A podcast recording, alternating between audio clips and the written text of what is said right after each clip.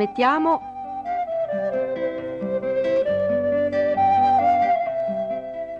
Ma il Vangelo non dice così. Da un'idea di Ernesto Comba e di Roberto Nisbè.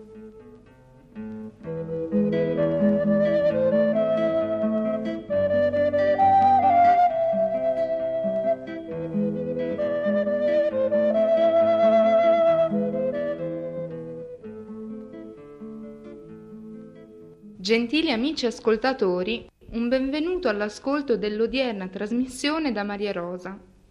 Ci stiamo occupando da alcune puntate del dogma dell'infallibilità papale, dogma tutt'altro che accettato da larghi strati dello stesso cattolicesimo. E infatti non poche perplessità nascono se si interrogano sia la storia che la Sacra Scrittura, non trovando in quegli ambiti alcuna traccia di tale dottrina. La volta scorsa terminammo il nostro incontro lasciando in sospeso una domanda che io vorrei riproporti. Se gli scritti canonici e i padri della Chiesa, quindi la stessa tradizione, non contengono alcuna indicazione a sostegno di un dogma dell'infallibilità papale, come si è giunti a proclamarlo? Buongiorno a tutti da Luigi Caratelli, intanto, e poi per rispondere alla domanda postami ehm, volevo fare un collegamento con quanto abbiamo detto la volta scorsa, le, le battute con le quali ci siamo lasciati. Ecco, avevo un po' insinuato un certo dubbio, eh, dicendo che eh, spesso eh, che, mh, mm, il dogma mh, mm, venne proclamato non tanto per un'accurata ricerca eh, storica, patristica e biblica, quanto per eh, la spinta spesso anche emotiva del, del, Papa Pio IX stesso. Quindi la proclamazione del dogma sembra che sia dipesa eh, quasi esclusivamente dalla, mm, eh, dalla, personalità, diciamo così, del Papa. E, ehm, e dissi anche che in qualche modo il concilio non fu libero di proclamare il dogma. Ora, queste sono delle accuse anche pesanti e se io non eh, non spiego che cosa significa, potrei essere accusato di quello che invece non vorrei essere accusato. Ecco, prima di cominciare vorrei dire che, eh, come al solito, eh, ciò che dico è accuratamente fondato, è storicamente provato e non lo dico senz'altro per affondare chissà quale ideologia né per colpire eh, alcuna personalità o, eh, o ente religioso, ma soltanto perché su certi punti controversi che dividono purtroppo il cristianesimo in mille religioni e dottrine e sette, eh, si possa trovare un accordo. Eh, può darsi che quello che io dico non, non, faccia piacere a molte persone, ma accettatemi come uno che ricerca con voi la verità, che ha un'opinione forse anche diversa e che invece potrebbe eh, in qualche modo anche, mh, mm, eh, diciamo così, avere degli spunti di riflessione che eh, possono aiutarci, ripeto, nella ricerca della verità. Ecco, quindi è una ricerca che facciamo insieme, cari amici ascoltatori, io e voi, indipendentemente dalle nostre idee religiose. Lo facciamo con la Bibbia alla mano, con la storia alla mano, soprattutto perché la Bibbia può essere eh, stralciata come uno vuole, anche se non è facile farlo, con la storia alla mano e ehm, nella più completa serenità, quindi in un clima di dialogo fraterno, anche se questo dialogo mm, in qualche eh, punto tende a portare a galla eh, problematiche, diciamo così, e anche modi di vedere che spesso, ripeto, possono essere ehm, molto forti. Ora, mm, non tutti i vescovi accettarono l'idea della proclamazione del dogma da parte di Pio IX perché ehm, già all'interno della curia alcuni vescovi, ripeto, non erano assolutamente sicuri di questo fatto. Il 6 dicembre del 1864 Pio IX interroga i cardinali della Congregazione dei Riti in merito al suo progetto di concilio. Vuole indire un concilio all'interno del quale poi si dovrà anche decidere questo famoso tema dogma dell'infallibilità. Soltanto uno dei quindici cardinali propose la definizione dell'infallibilità papale e in questo senso si pronunciarono anche sette, soltanto sette, dei 32 vescovi consultati. E poi risultò chiaro infatti che fu il Papa a volere il concilio. Il famoso Ximenes diceva che ehm, molti prelati della curia si esprimevano con franchezza in questa maniera. Il Papa ha voluto la definizione dell'infallibilità e alla sua autorità non ci si può opporre. Ora la cosa più importante è ricondurre entro giusti binari quello che non si è potuto impedire. Quindi già eh, l'idea della proclamazione del dogma parte con il piede sbagliato, non con il consenso di tutti i vescovi, ma eh, addirittura con eh, il parere contrario di molti vescovi, un dissenso di molti vescovi. Ecco, ascoltiamo che cosa dice il vescovo Senestri, eh, una dichiarazione che ci propone il nostro Riccardo Pini.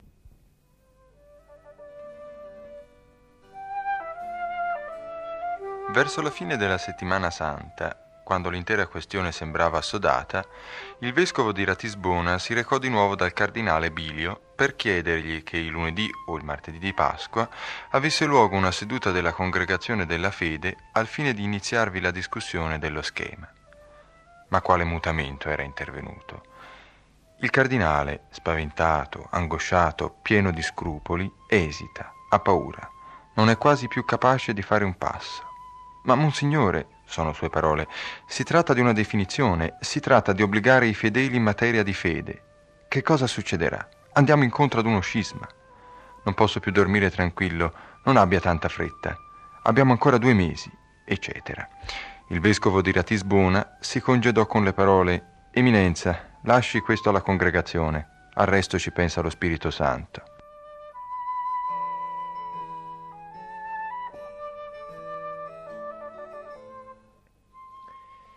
Ecco, queste ed altre dichiarazioni che ascolteremo tra poco dimostrano come i vescovi rimasero spaventati dall'idea del Papa e di alcuni suoi fidi vescovi di proclamare nell'ambito del concilio che si doveva di lì a poco ehm, eh, mettere su e di proclamare questa eh, dottrina così strana dell'infallibilità papale.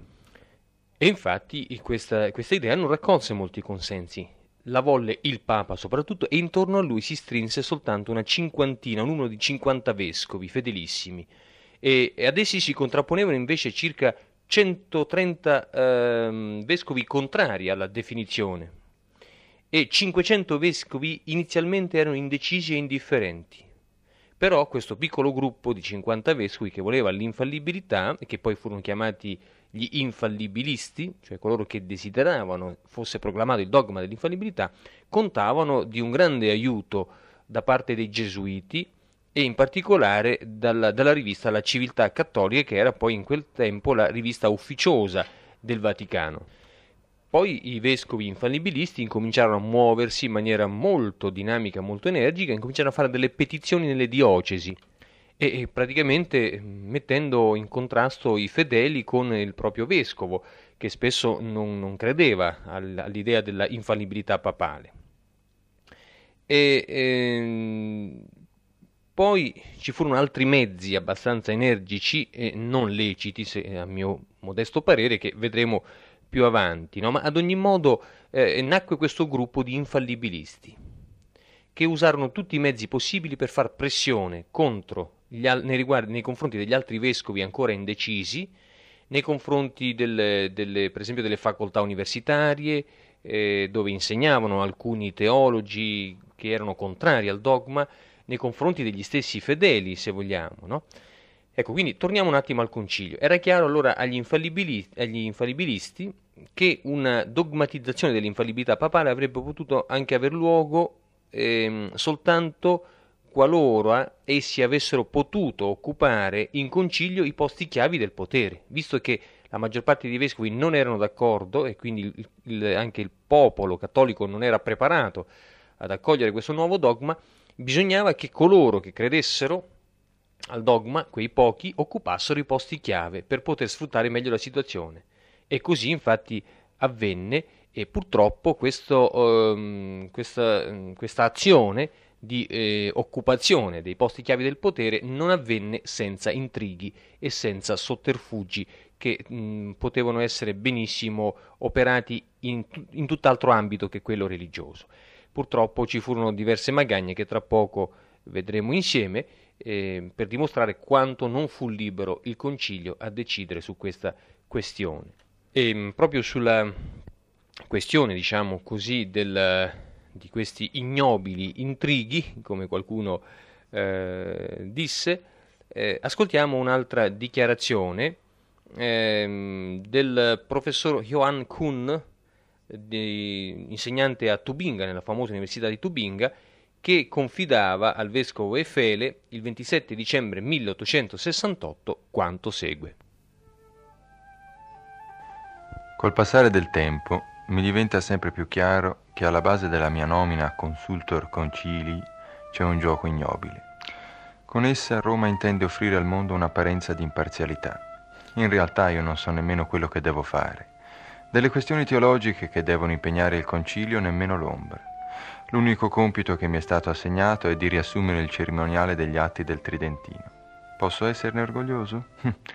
Un simile compito avrebbe ben potuto venire assolto dal primo venuto dei cappellani dell'anima, collegio di preti tedeschi a Roma.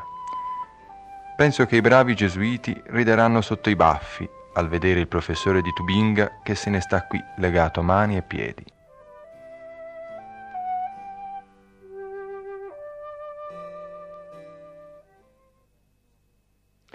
Ecco, questo era uno uh, dei dissensi di un grosso eh, teologo che eh, capì che praticamente i posti chiave eh, per le commissioni poi che dovevano decidere sul Concilio Vaticano e quindi anche sulla eh, proclamazione di questo dogma erano stati occupati da tutti gli uomini fedeli già al Papa, tutti gli uomini dei dicasteri della curia e tutti uomini che in qualche modo eh, avrebbero detto comunque sì al, all'idea del Papa di proclamare il dogma sull'infallibilità. Quindi tutti addomesticati e alcuni si accorgono di essere stati scelti solo per salvare la facciata e l'apparenza di un certo, uh, di, di un certo liberalismo, di una certa democrazia, no?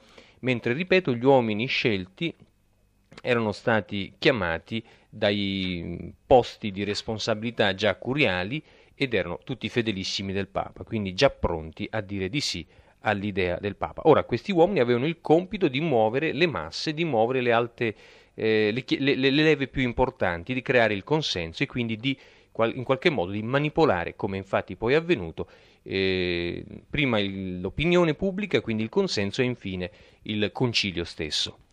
Ecco, quindi la commissione poi formatasi da questi fidi, ehm, commissione teologico-dogmatica, poté elaborare, discutere e approvare senza opposizione diversi progetti di definizione dell'infallibilità papale.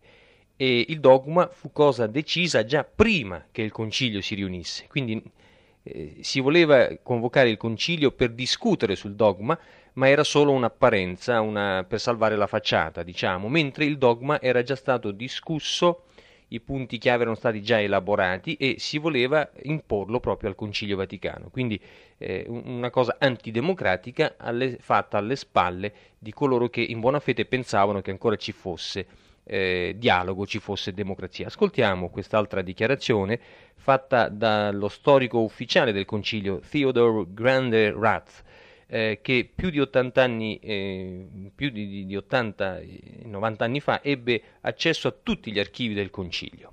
Ecco che cosa disse. Quel che invece stava di fatto a cuore al concilio della Chiesa universale, dal primo istante della sua convocazione fino al suo scioglimento, non ha trovato posto in nessuno dei molti documenti. A Roma, anzi, non si è nemmeno voluto proporlo alla consultazione dei padri conciliari. Una cosa oggi può essere affermata senza possibilità di dubbio. La questione dell'infallibilità è stata introdotta nei dibattiti conciliari dall'esterno. Ecco, e siccome poi i, i vescovi e i teologi scelti per, per, la commissione erano quasi tutti italiani e dei dicasteri vaticani, ripeto, eh, purtroppo Otto Russell, eh, incaricato d'affari inglese presso la Santa Sede, dovette dire quanto segue al suo governo nel gennaio del 1869, dove, dopo aver constatato tutte queste manovre, questi raggiri, e dovrà scrivere purtroppo così. Tutto verrà organizzato e orchestrato in modo che ai vescovi stranieri sia impossibile esprimere la propria individuale e autonoma opinione Essi saranno sgradevolmente sorpresi nel vedersi costretti a sanzionare ciò che avrebbero voluto condannare.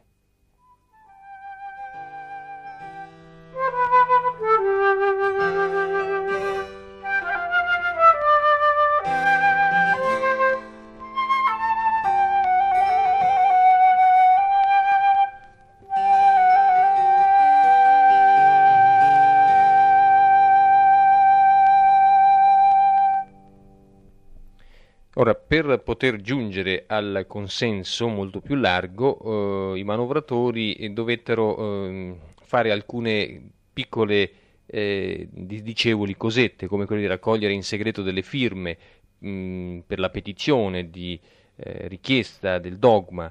Ehm, poi vennero inaspriti addirittura i regolamenti, fu il Papa a decidere contro le regole addirittura del Concilio di Trento, fu il Papa a decidere si arrogò il diritto di decidere ciò che bisognava o non bisognava discutere, come bisognava condurre il concilio.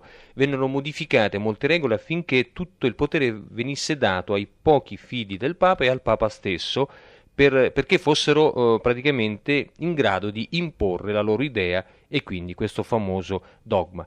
Tant'è vero che quando poi bisognava passare alla discussione, una prassi normale, anche questa viene in qualche modo quasi vietata con piccoli raggiri e quindi ehm, qualcuno, eh, diciamo anche molto vicino al, al Papa, dovette dire il Papa era convinto che a Roma si dovesse venire soltanto per dire Amen. E lo scrive il vescovo Félix Dupanloup in data 2 gennaio 1870. Quindi vennero praticamente tappate le bocche a tutti coloro che volevano in qualche modo discutere, eh, perlomeno discutere il dogma. Non, non era eh, ancora deciso se si dovesse accettare o no, ma perlomeno discuterlo. Ebbene, non si permise a queste persone neppure di discutere. Ecco, poi, ma ne parleremo anche più avanti, il Papa mise in moto la, poliz- la polizia pontificia che cominciò a fare anche ispezioni domiciliari eh, eseguite per ordini eh, di Pio IX, no? con tutto il rigore inimmaginabile, eh, immaginabile e ehm, ispezioni nei confronti di questi vescovi che mh, mm, si, si, vedeva chiaramente non erano d'accordo alla proclamazione del dogma. Eh, ma ripeto, ne parleremo di questo un pochino più avanti. Hai accennato alla problematica personalità di Pio IX. Vuoi darci ulteriori indicazioni?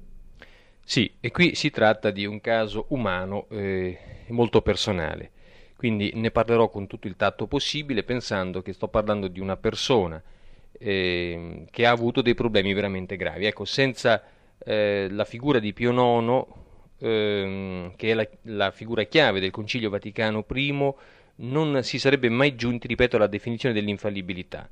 Però è proprio la sua personalità che solleva una quantità di problemi.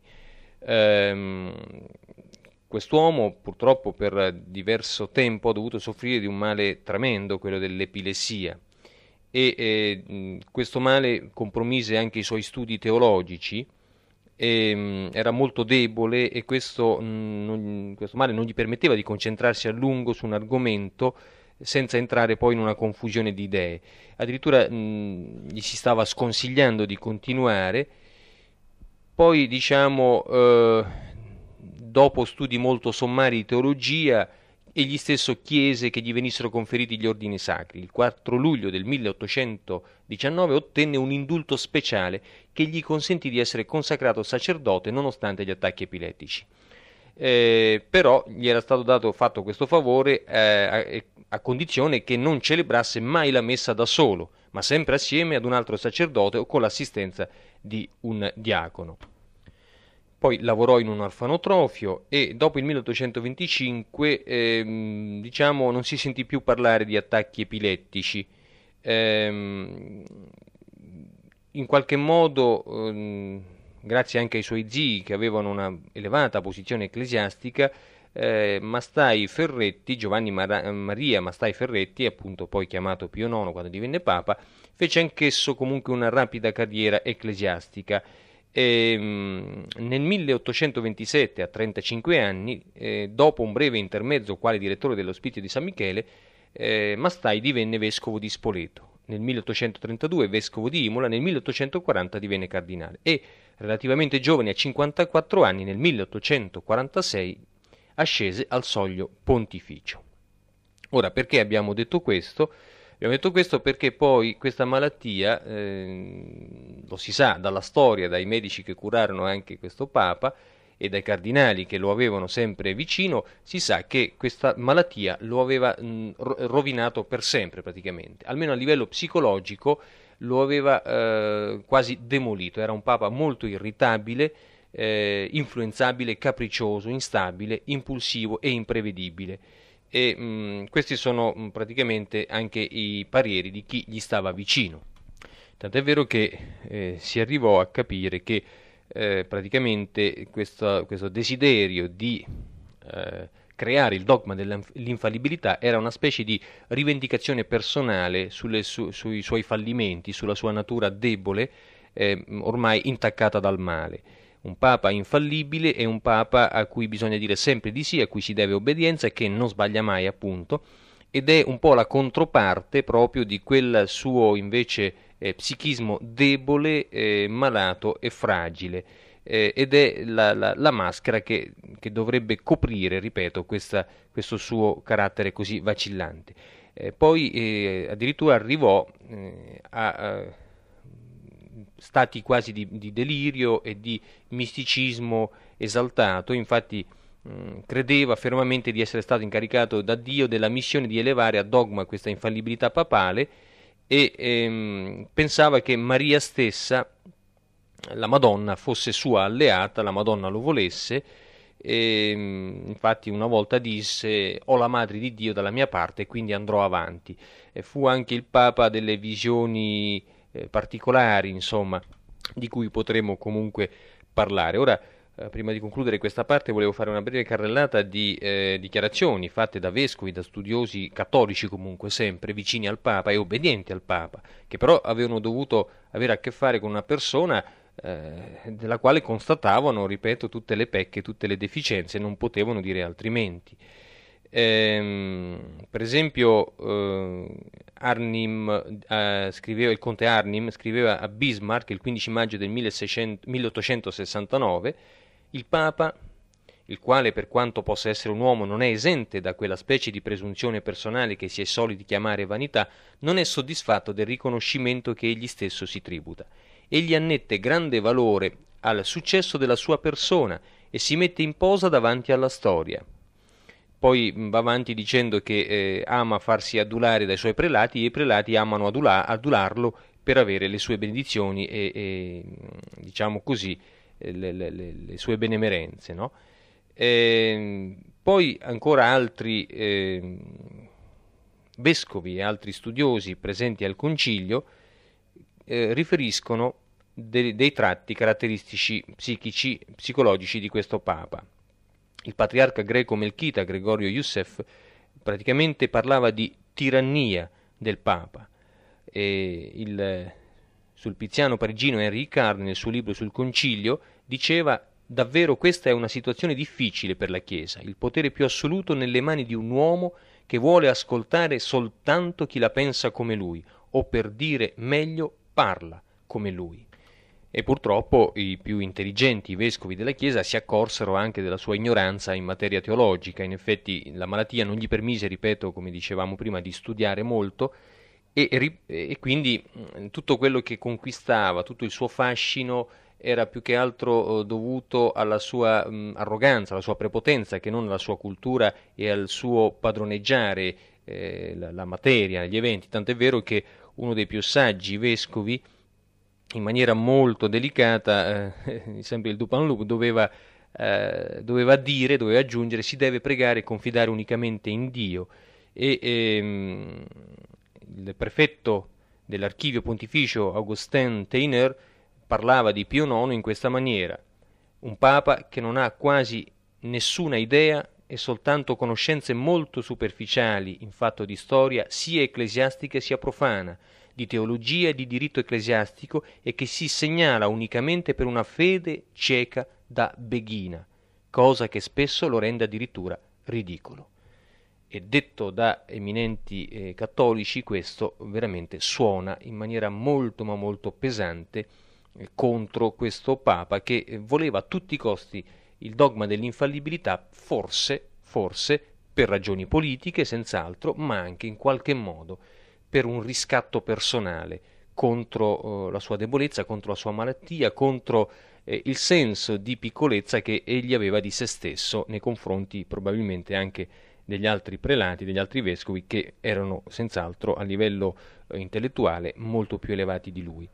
Ecco, non, non, voglio leggere anche per non tediare il pubblico tutte le dichiarazioni degli psichiatri, degli psicologi, i quali dicevano che quest'uomo era veramente malato di mente. Il Ducamp infatti diceva che eh, era convinto che dal 1848 Pio IX fosse malato di mente in forma maligna e questa diagnosi la condivisero parecchi scienziati ma eh, ripeto, mh, mm, è inutile eh, battere ancora su questo tasto, noi abbiamo pietà, abbiamo misericordia di una persona, di una personalità che ha avuto tutti i suoi difetti, eh, che, che, ha suoi, che ha avuto appunto tutte queste magagne, questi problemi così grandi, quello su cui non possiamo tacere è invece questa sua arroganza, questa sua pretesa di voler proclamare un dogma che, ripeto, oggi purtroppo, per colpa sua, deve essere oggetto di fede dei nostri cari amici fedeli cattolici.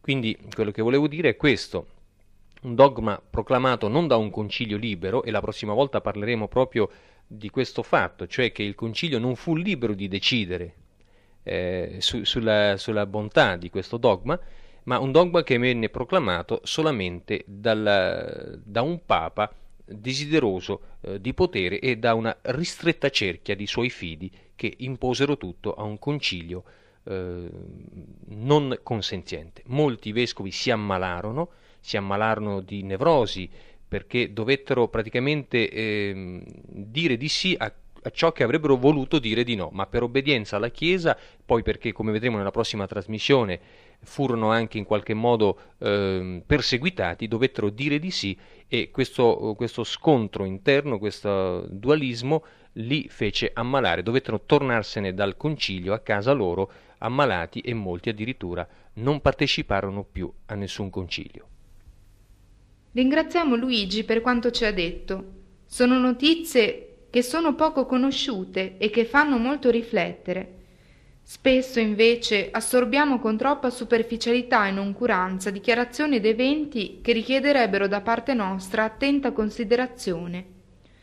Per ora ci fermiamo qui.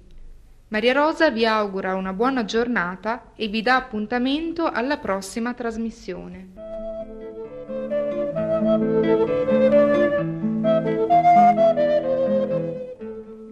Abbiamo trasmesso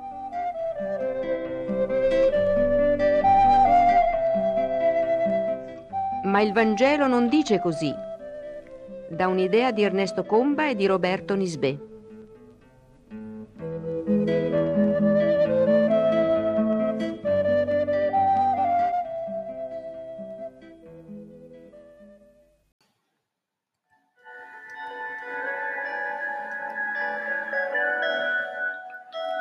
Offerto da Che 2020 un progetto che punta a divulgare la parola di Dio nella sua integrità.